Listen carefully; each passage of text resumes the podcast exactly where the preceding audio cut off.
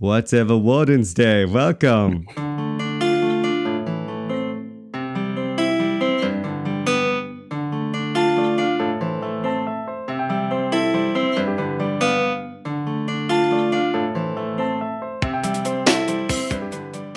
Hello. Oh, it's um. I'm going to be careful. I'm not going to do my Viking um accent because it turns into a quasi accent. It goes. It goes. It goes German and then quasi. Oh, it's all good, bro. Yeah. I like it. It's just very strange. It's a very strange sort of blur. um, but bro, how the heck are you? What the heck? This is what Oh. the heckity heck, man. Doing well, bro. Doing well. Had a good two weeks camping in France. man.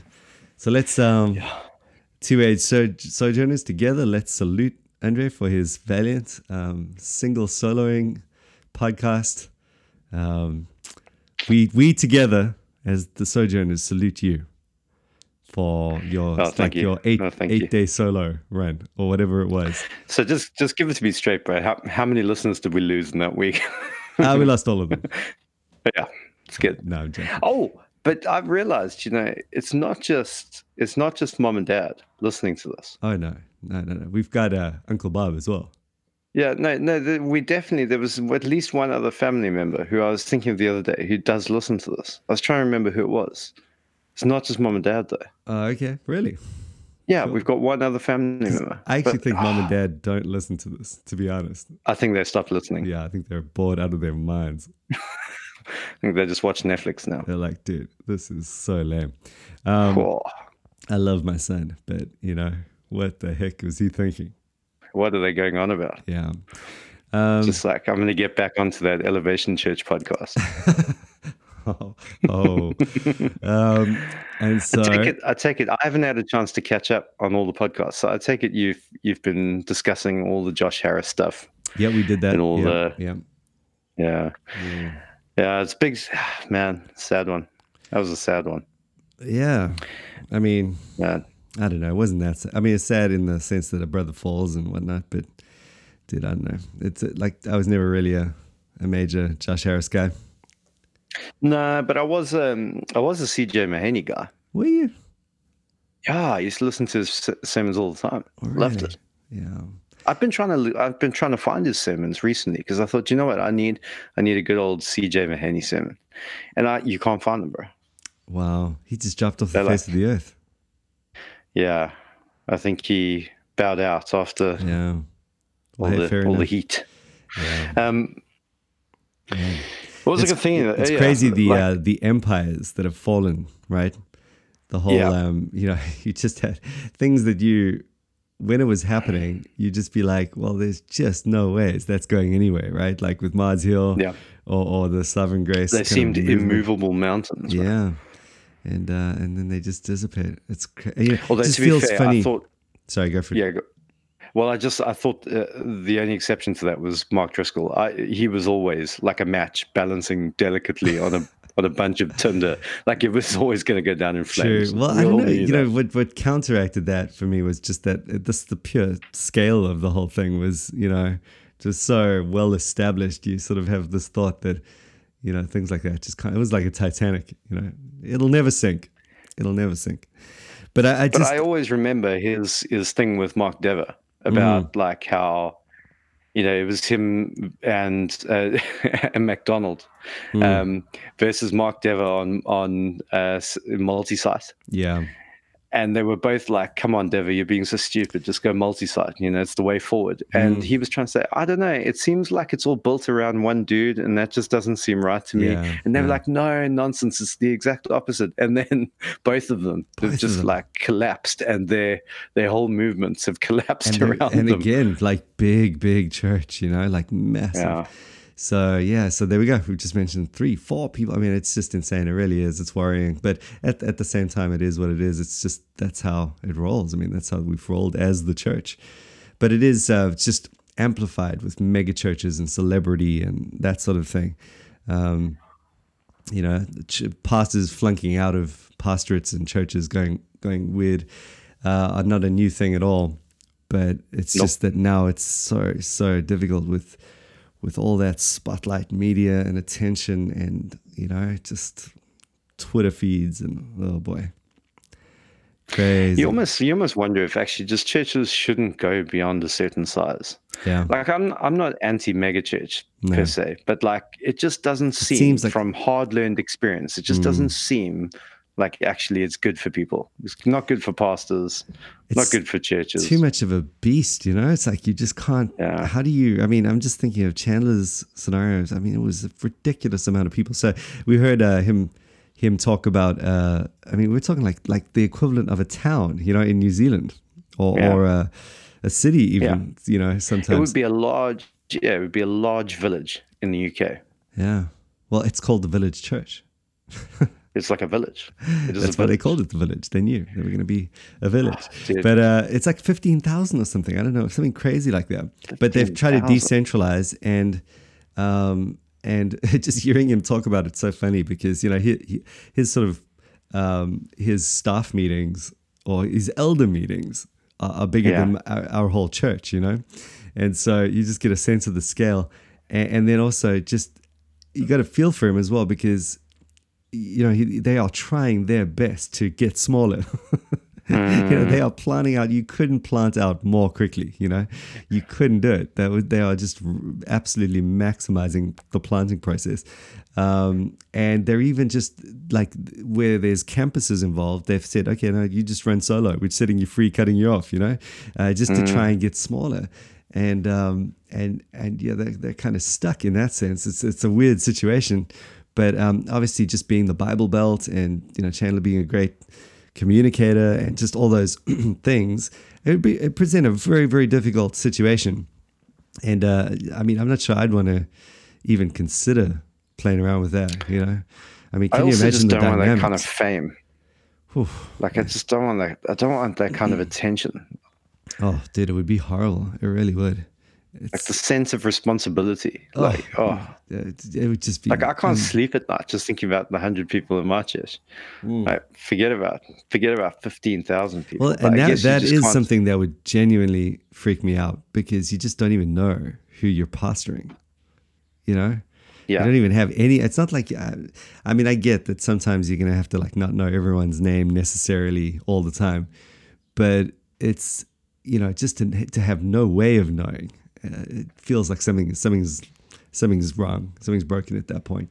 But I suppose that's where you come in with your you know elders, and you guys are gonna share the load, and you need a lot of elders, which he does have. So anyway, so that's that. But yeah, so so we've uh, we've worked through that issue and we've caught up there.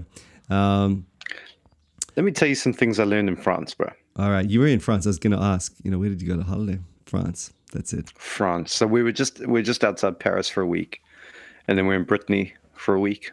Um, and actually, as far as holidays go, from the UK's perspective, it's pretty good because you just cross the channel, go on a ferry, and then you're there. Okay. you could do it in a day. You know, you could have a day trip to France. It's cool. Um, so here's some things I learned. That French wine really is brilliant. Like Oh. it, it's it's fantastic, and you can buy like good French wine for like two or three euros a bottle. Like it's just insane. Beautiful. Um, and the other thing I learned about France is that there is you have to wear speedos into the in the swimming pool. Ho. Did you know that? Oh, You're not allowed to wear swimming shorts. that's like it has to be a favorite speedo. part of France. Do you know what? I was so stressed about that. Like I went on this like full on fasting running routine. I was like, I got like a hippo in weight. I don't want people to shout harpooner as I'm jumping into the pool, you know? like, you know, it's just, uh, it was just going to be embarrassing, man. So I bought like a back shaver. I shaved my back, lost loads of weight. Honestly, I was just freaking out about this whole thing. So then, so then I, I, um, I uh, anyway, I get there and I'm I'm in, I, you know I got my speed. I bought like the the like the biggest speedo you could find. Like this thing covered like as as much you know surface area as possible. Yeah. Anyway, I, I'm in the pool, swimming around my speedo. I'm just about you know over the shame of it, and I realize I'm the only dude in the pool wearing a speedo. Really? Nobody else was. They changed So the, the rule. first- Everyone's like, first- no ways, man. I'm not doing that. the first campsite we went to, yeah, I mean, it was all filled with Dutch people, and they were just like, it was like, like, no, we're not, we're not like, doing it. And the and yeah." campsite was super. The campsite was super chilled, so they're just like, whatever. yeah. But then the second campsite, like, you had to do it, Okay. and and oh, those dudes were owning it, bro. Oh. Yeah, they were strutting those hammocks around, no problem. Like, anyway, so that was the second thing I learned about France. The Uh-huh. third thing I learned about France is that there are hardly any Protestant churches anywhere Mm, Yeah. anywhere that we went. Like, I, I mean, I think there was, I saw one. The Mhm. entire time I was there, I saw one Protestant church. Wow. Um, I understand though, because and I've been asking around, and I think there are some pretty cool things happening in France in terms of the evangelical scene, but Mhm. um, but it's slow, and there's still lots lots going on, and it's weird because in the UK, like things are not great as far as percentage wise of Yeah. how many evangelicals there are to the general. It's like three percent, you know. Mhm. Um, so it's not brilliant. But when you go across the channel and you go to France and you realize, man, it's a lot worse there. yeah. Like it, and there's little things like like. Okay, so even in areas of the UK where there are no evangelical churches, you still have uh, dodgy Anglican churches. Mm. Okay. But, and the thing about dodgy Anglican churches is generally speaking, you will still find a book of common prayer and a hymn book, right? hmm And the book of common prayer and the hymn book will give you sound doctrine. Hmm. Yeah. Like you yeah. can pick it up, you can read it, or if there's just liturgy going on in the service, you could you could glean something of the gospel, right? yeah. But instead of like dodgy Anglican churches, what France has is Catholic churches. no, of course. Yeah. and so like you can't pick up your book of common prayer there you know Yeah. you, you it's all- first of all it's all written in french which is Mhm. just you know i don't know why they'd write everything in foreign but the, the Yeah. and then there's the whole thing about um like you pick up a prayer book like i we actually bought uh, my brother-in-law and i uh, bought this book of prayers that goes back to some like catholic catholic priest or something right. and it's like collection of his prayers and they're all like Ignatius. beautiful Ignatius. beautiful Loyola. prayers until you get to the fact where you realize he's not praying to God, he's praying to Mary. Yeah. And you're just like, oh man. It's Oh, brutal. bro. I know, totally, totally. Yeah, it's kind of like the the Roman Catholic Catechism. You know, their official. hmm Have you ever read that thing? Oh yeah, yeah. I actually, I mean, well, not not cover to cover, but I've I've got one on my desk. There's some amazing, amazing bits. I mean, truly, just um, you know, impressive. Um, just warm, devotional. You know, theologically Mm-hmm, astute. You know, and then it just goes, whoa, right off the rails. Like not even, not even close. you know, it's just Yeah. too much of a too much of a divergence going on there. I mean, you'd just be mad by the time you got through it, so you have to put it down. But yeah, I mean, it's um, yeah, it's difficult when you've got you've got th- th- that is a unique thing. I, I've forgotten about that. Like you've got the well, I suppose we have Roman Catholicism as well, and it's actually quite prominent in New Zealand. But when you when you're talking Roman Catholic established church like that, and um, mixed with just a landslide of liberalism on the other end from the Protestant side, and zero evangelical influence, I mean that does present you with some some interesting landscape. You know, I, I mean, I wonder, not even Pentecostal anything there, right? hmm hmm I mean, wow. Um, I, I I think I think there probably will be like in Paris and in other big cities, Hmm. you'll probably find like a, a big international church or something like that. But the reality is, like in London, okay, you, you've just got an enormous amount in in any particular area, an Mhm. enormous amount of very active evangelical Anglican churches, Mm, um, mainly, and also one or two evangelical independent churches. And so, mm. but I'm not, I'm not sure that you'd get anywhere near that in, Yeah. in you know, even in in Paris. Well, when I was um, in um, Berlin two years ago, when I came to visit you, um, Mm-hmm. we spent a little time with the Acts twenty nine guys there in, in Europe, and uh, and yeah, you uh, you know their their conversations were indicating the same thing, you know. But I mean, Yeah. I think probably it sounded like Acts twenty nine was taking the most ground out of any evangelical scene there. Um, in that you had some very very good churches. We actually went to one on Sunday, put on a little. The guy preached in in German, and uh, you know we wore the little headset, very organized. You kind of wear the, the headset, and it's it's some guy translating while he's preaching. Yeah, so you actually just listen to the trans the, the the English one while he's sort of preaching. You don't have a translator up front, so that was really awesome. I mean, it's still a bit of a hindrance, but it was just very well run. Everything you'd expect from an Acts 29 church in that sense. And, um, and just good, good, solid gospel. In fact, it was actually, now that I'm thinking about it, the sermon was amazing. Uh, one of the, it took me by surprise. It was just deep, rich biblical theology. So I'm just thinking, wow, you know, that is, that's a great church, you know, and I would go there in a heartbeat. And, um, and that's, that's obviously, I've just, after hearing those conversations, just uh, found a diamond, you know, in in in this uh, complete rough, um, greater European area. I mean, and so uh, you know, but it just gave you a, a thought. I mean, we need lots of those. I mean, how awesome would it be if if they are able to just get some some um, momentum there and just hearing them talk. I mean, it sounded so much like our struggles in New Zealand. You know, you've got exactly the same sort of thing.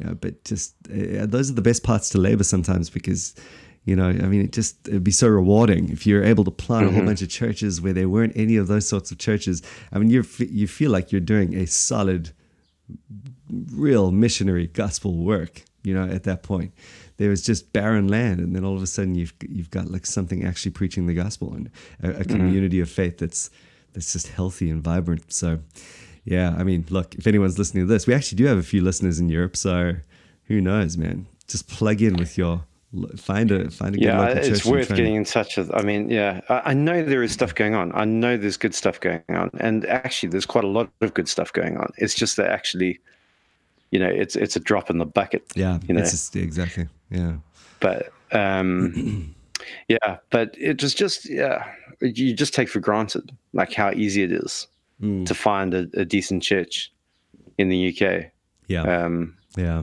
totally. but it also got me thinking about like global missions you know um because our church supports six mission organizations or mission partners from various organizations that work in different parts of the world so we've got guys who work in sort of um uh, you know, all over Europe. We we support we support guys who work in uh, South America. Hmm. Um, we support guys who uh, I'm just trying to think now. Yeah, ver- various places around the world. hmm And it just made me wonder though, because like actually the evangelical population in South America is booming, isn't it? Yeah, I believe so. Yeah, it's, it's Isn't whole, there meant to be like some sort of revival in Chile or something? uh, yeah, something like that. Was it Chile? I, I just know like the southern hemisphere and third world is where it's at. Yeah, yeah, yeah. you know, it's it's just um, the whole thing is inverted on itself in that sense. Um, So yeah, and it just got me thinking. You know, we tend to when we typically think of missionary endeavors, it's like South America, it's Africa, and you, you no, just that's not how it works anymore. Yeah, totally. No. You've either got your 1040 window, um, you know, which is truly Yeah. just get out, get out there and and um, and and just get ready to die. You know, preach Christ and expect the lions, kind of thing. Um, and you know, that's amen. You know, but it's just often logistically not not possible to get in, and that's why there's a bit of a, of a you know a closed door there for a lot of people who do want to uh, plant churches in those kinds of hard places. But um, then uh, on the other hand, you, yeah, I think you do have your first world post-modern, post-Christian sort of mission ground that is now truly what the old, uh, you know, foreign mission used to look like. I mean, that's that's we've we've just done a full circle in that sense. And if the the problem is that I'm just, and this frustrates me sometimes. And we haven't yet come to a solution yet. Whereas before, well, actually, now that I think about it, it's probably the same problem that existed, but it's just in a weirdly different way. In that, you know, when you needed to, let's go back to the father of modern missions, William Carey sort of thing. When you wanted to send out a church planter from the west to the east, you know, uh, if you wanted to send someone to India or China or whatever it was, you had the language barrier. So you could overcome that by someone who was really gifted in languages and they could just, you know, get tucked in and start learning the languages. And, and then the cultural, cultural piece, they could go and just become uh, it would take a while. It would take that. That would be the impediment there. That would be the problem, but you could get over it. The um the the equivalent issue now, and I've seen this whenever you see someone from a, a third world southern hemisphere, let's say setting.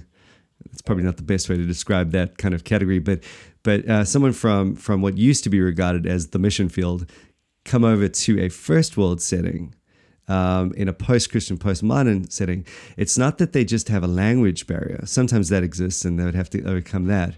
But there is a mentality barrier that I, have just seen them. It keeps them from being effective ministers in in the setting. So if you think about Tim Keller, for example, mm-hmm. um, you know, and his his ability to to reach a very sort of uh, uh, really the heartbeat of what we're talking about here in, in Manhattan. I mean, you know, you've got you've got something very nuanced, something very aware of where people are, are at. Someone someone who's more aware of of of people's uh, presuppositions than they are themselves. You have almost like a Francis Schaeffer on steroids kind of thing going mm-hmm. on, and um, it, eh, you know. Th- and that's going to shape his preaching, and he does. It does it, it all happens very effectively, very well it's just not it's not going to work to come in with the turn burn sign you know? Because not because that's a, you know impossible or anything for god but it's just that it's that's exactly what's gone wrong in the past. That's exactly where we've been inoculated. And so it's yeah. it's just like it's not taking that uh, thing into consideration. And so it's very very difficult to get someone out of a the mindset of a um, let's say a, a third world country where things are doing really well in terms of Christianity, and uh, mm-hmm. get them to come and minister um, long term in a situation that's deeply structurally different. You know, mm-hmm. it, it, works mm-hmm. well to have them out over as a guest preacher and just bombard everyone. You know, and just wow, that was a that was a you know like drinking from the fire hose kind of vibe, um, and it's refreshing in that sense but uh, long term they, they tend to not they, they're confused as to what's going on. And it's too much to ask yeah. of anyone. I mean well you know i suppose it's not impossible but they'd have to really just it's more than a simple enculturation process. It's it's almost like they'd have to go deep meta narrative of the western world to get a, a grip on what's happening there. And so all to to bring me to the point of saying that i do think there's a dynamic change in terms of the way that we'd go about reaching um, first world sort of postmodern, post Christian areas. Um, and you are looking truly at someone who is a um, indigenous cultural inhabitant of that that mm-hmm. sort of uh, that, that that understanding and that who imbibes that whole idea. They're, they're able to navigate that culture well, and, and you know, Tim Keller being a good example there, but but more, more. You got tons more examples of that going well. The danger there, of course, is that they don't have the fresh perspective that sometimes is needed. But you know, of the two options, I think it is the better way to go. We've always played around with indigenous missionaries, you know, mm-hmm, um, mm-hmm. but I've always felt that as much as you want indigenous missionaries in places like India and whatnot, it's just the way it has been in that you know the western churches have had money they've had the better education they've they're able to give a lot you know? And mm-hmm, uh, mm-hmm. and so that it, it, made sense to send foreign missionaries and to have people establish themselves there and, and continually pour themselves out for for uh, for churches in you know Africa India and whatnot. Uh, but it just doesn't quite work the same way yet uh, turning that ship around. So that that's kind of what I process quite often on this on this issue. Also, say again, like I, I think I think it is right if someone is thinking, you know, if they're from Europe and they're thinking about planning in Europe, they should do that. Um, mm-hmm, rather than mm-hmm. go to Africa, you know, um, that would definitely be my advice. Uh, obviously, the exception here and there, and um, and you get people that that um, that are just singularly gifted at changing it cross cultural, you know. Mm-hmm, um, mm-hmm. But where that's not the case. yeah, case, it's still a thing. It's still a calling. It's still right yeah. for pe- it's still right for people to think about. You know whether they're European or not, to think about maybe because, I'm being called across. And also, you know, the reality is we've still got the money as Western churches. We've still yeah. got the educational advantage. So just you know, and what I mean by I'm not not thinking in, in terms of a snobbery thing, or I mean I'm not one of the guys you know that that I'm thinking of here in terms of having that. But you get a guy who's who's just had a, a really impeccable education. Let's say he's gone up in from the states, done all the Westminsters. There he is, got his PhD or whatever. Mm-hmm. Now that guy is typically going to be sent from a church with a lot of money, um, or at least, even though they might be not be thinking about it as a lot of money, it is a lot of money for everyone else. And yeah. and so there they go. They're able to almost become become like one man Bible schools, you know, um, mm-hmm. with with just their their average and that that Bible school will have a massive impact because it will bring hundreds of people into an educational sort of caliber that they would never even consider having got into uh, if if that guy doesn't go, and uh, that will affect in a positive way um, their pulpit ministries and church plants that come from that. Um, so you have a massive splash, even even if the guy's a bit of a douche and, and he's a bit of a you know spiritual nugget, he still has a big a big uh, a, a, splash because of the way the dynamic is set up at this point. Um, mm-hmm, mm-hmm. You know, so it's just a really weird situation in that sense, um, and so it's un- unequally sort of weighted. You know, but then of course when we come to things of a spiritual nature, no, we just don't even know how to talk to Jesus, bro. No, no, that's that's not wrong.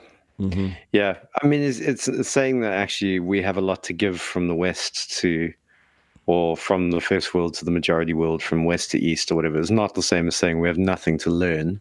Yes, exactly. It's just saying, just saying that look, we have had the circumstances, the wealth, the prosperity, the peace has enabled us to develop theologically mm-hmm. and um, to yeah print loads of books and resources and lectures and all that kind of thing, which they just haven't had the opportunity to do like, yeah. because they've been so heavily persecuted or don't yeah. have the money, you know, that don't have the prosperity. Or, yeah, it's been so, fighting yeah. for survival. It, it's, it's, I mean, they would do. Like if the situation was reversed and in India it had, it had, been peace and prosperity for the last, mm. you know, 500 years, mm-hmm. they would have, mm-hmm. you know, done the same as what we've done. Right. And, and it might still go there, you know, but it's going to take a long time because you need well, the meta narrative like nationalistic uprising all over the world. You right. know, where India wants to kick out everyone who's not Hindu, and mm. and uh, Burma wants to kick out everyone who's not um, what's the other thing, Buddhist. Yeah. And so, like, yeah, it's just it doesn't look good at mm. the moment. No, that's true. But even if it did, you'd have like, you'd have you'd have to wait. Um, it's almost like you have to wait for Rome to fall you know and for the next thing to happen that's how that's that's the structural depth of the change mm-hmm. needed to to actually you know create that dynamic shift uh, which is not a quick thing so yeah we got to but all all to say i mean like why it's helpful to think about i think and be aware of this it's just it keeps us from making stupid moves in missions you know? Yeah. Uh, you got to be strategic. You got to think this stuff through. You got to if you got some resources you want to know what to do with it. You don't want to just funnel it into some really um, uh, silly sort of place and for no good end. Um, one thing I really appreciate about Acts 29 is the way that they get this. I really, you know, it's I love mm-hmm, it. Mm-hmm. Um, they they're just just common sense. Oh, it's common sense mixed with just this really thoughtful missional strategy, understanding the sovereignty of God. So, I, you know, I love giving money there, you know, because you just know every cent is going to be used in a very shrewd way. And very careful and it's it's showing fruit now again i'm part of Acts 29 so i'm just beating the drum there but you know i, I realize that there are there are other uh, missional networks like that and um, just old school mission boards like that but even just at a local church level i mean you were talking earlier about just big church versus small church at, at the end of the day um, you know, one way or another, we all got to be thinking in terms of missions and uh, what we can do with our slice of the pie, so to speak, and um, mm-hmm, and mm-hmm. where we need to um, funnel our resources and where we need to be just giving our lives essentially. And I think this is helpful. I mean, you know, it it removes, like, you know, it'll keep the guy who's thinking, like I, I say this all the time in New Zealand. You know, people are going, I want to be a missionary. I'm going to go to Japan or something. You know, mm-hmm, I'm like, mm-hmm. that's sweet, that's good. But do you realize that there are so many people in New Zealand right now mm-hmm. that do not have churches to go to, even if they wanted to. They just they they wouldn't be able to get to a church. There's just no, you know, it's a two-hour drive to the nearest three-hour drive. You just they can't sustain that. We need to plant churches, and moreover, you need to plant churches. Coming back to the small thing, that are going to be small forever, and that are going yeah. to be small and have to be supported by other churches forever. And that means you're always going to be a broke pastor. So that's not mm-hmm. that's not getting your you know life threatened via persecution, but man, it's a tough calling. And mm-hmm. and you know, to be honest, people don't want to do it. But yet I'm convinced that the people that are going to be best suited for that role are people from a first world setting, you know? Mm-hmm. Um, mm-hmm. people from New Zealand would do just swell. So uh, you know, people from Africa, people from uh, Europe, perhaps even. Uh, well, not Europe, but people from, I don't know, uh, Brazil w- wouldn't do as well in New Zealand, I don't think, because they'd have to. There's so much nuance in terms of that uh, progressive understanding of where Kiwis are at that, that, that Yeah, they, certainly. would, they would struggle to get. Yeah. Yeah, no, that's real. Yeah. Definitely. So we go. Some thoughts on big, small, narrow, wide, Mm-hmm. mission, global, local, local, Yeah. We've done it. Done it all. circumference, the whole globe, covered it in one podcast. I think I think we should be proud of ourselves. I think we've done well. I think we've done it. I think we've done well. I don't think I, I feel like we've asked a lot of good questions. I feel like we've given a lot Not of good them. answers. Uh, I mean, I I was, like we've I was stated the problem. I was doing most of the talking, so Well, you always do. It's all right. it's okay. I mean, I've got the answers, so Yeah, exactly. You're, you're the one doing a PhD. oh come on. Whew. On that note, better And stop talking and get now. back to the box. What's that? You have a dog now. Oh, bro, such a cool dog. Surely all the all who was the missionary who had the dog who protected him from cannibals? Which one was that? Was that John Paton? Um, yeah, it was one. I think it was John Paton. Yeah, a little Scottish terrier, and it Mm. used to used to warn him when the cannibals were coming, when the they were coming to eat him, brilliant. and then he'd escape. Saved his life like loads of times. That is so cool, except that's something our dog would never be able to do. Just think more in terms of like battery operated pillow. yeah, You know, he's What's up? cuddly, doesn't bite, but yeah, that's about it. that's it. Yeah. Not a guard dog. No, no. All right, man. Before before this conversation just goes down the hill, I'll say goodbye. Thanks for joining us again. Appreciate you being back, bro. hmm It's good to be back. Cool. Take it easy, y'all, and uh, stay tuned for the rest of the pod week.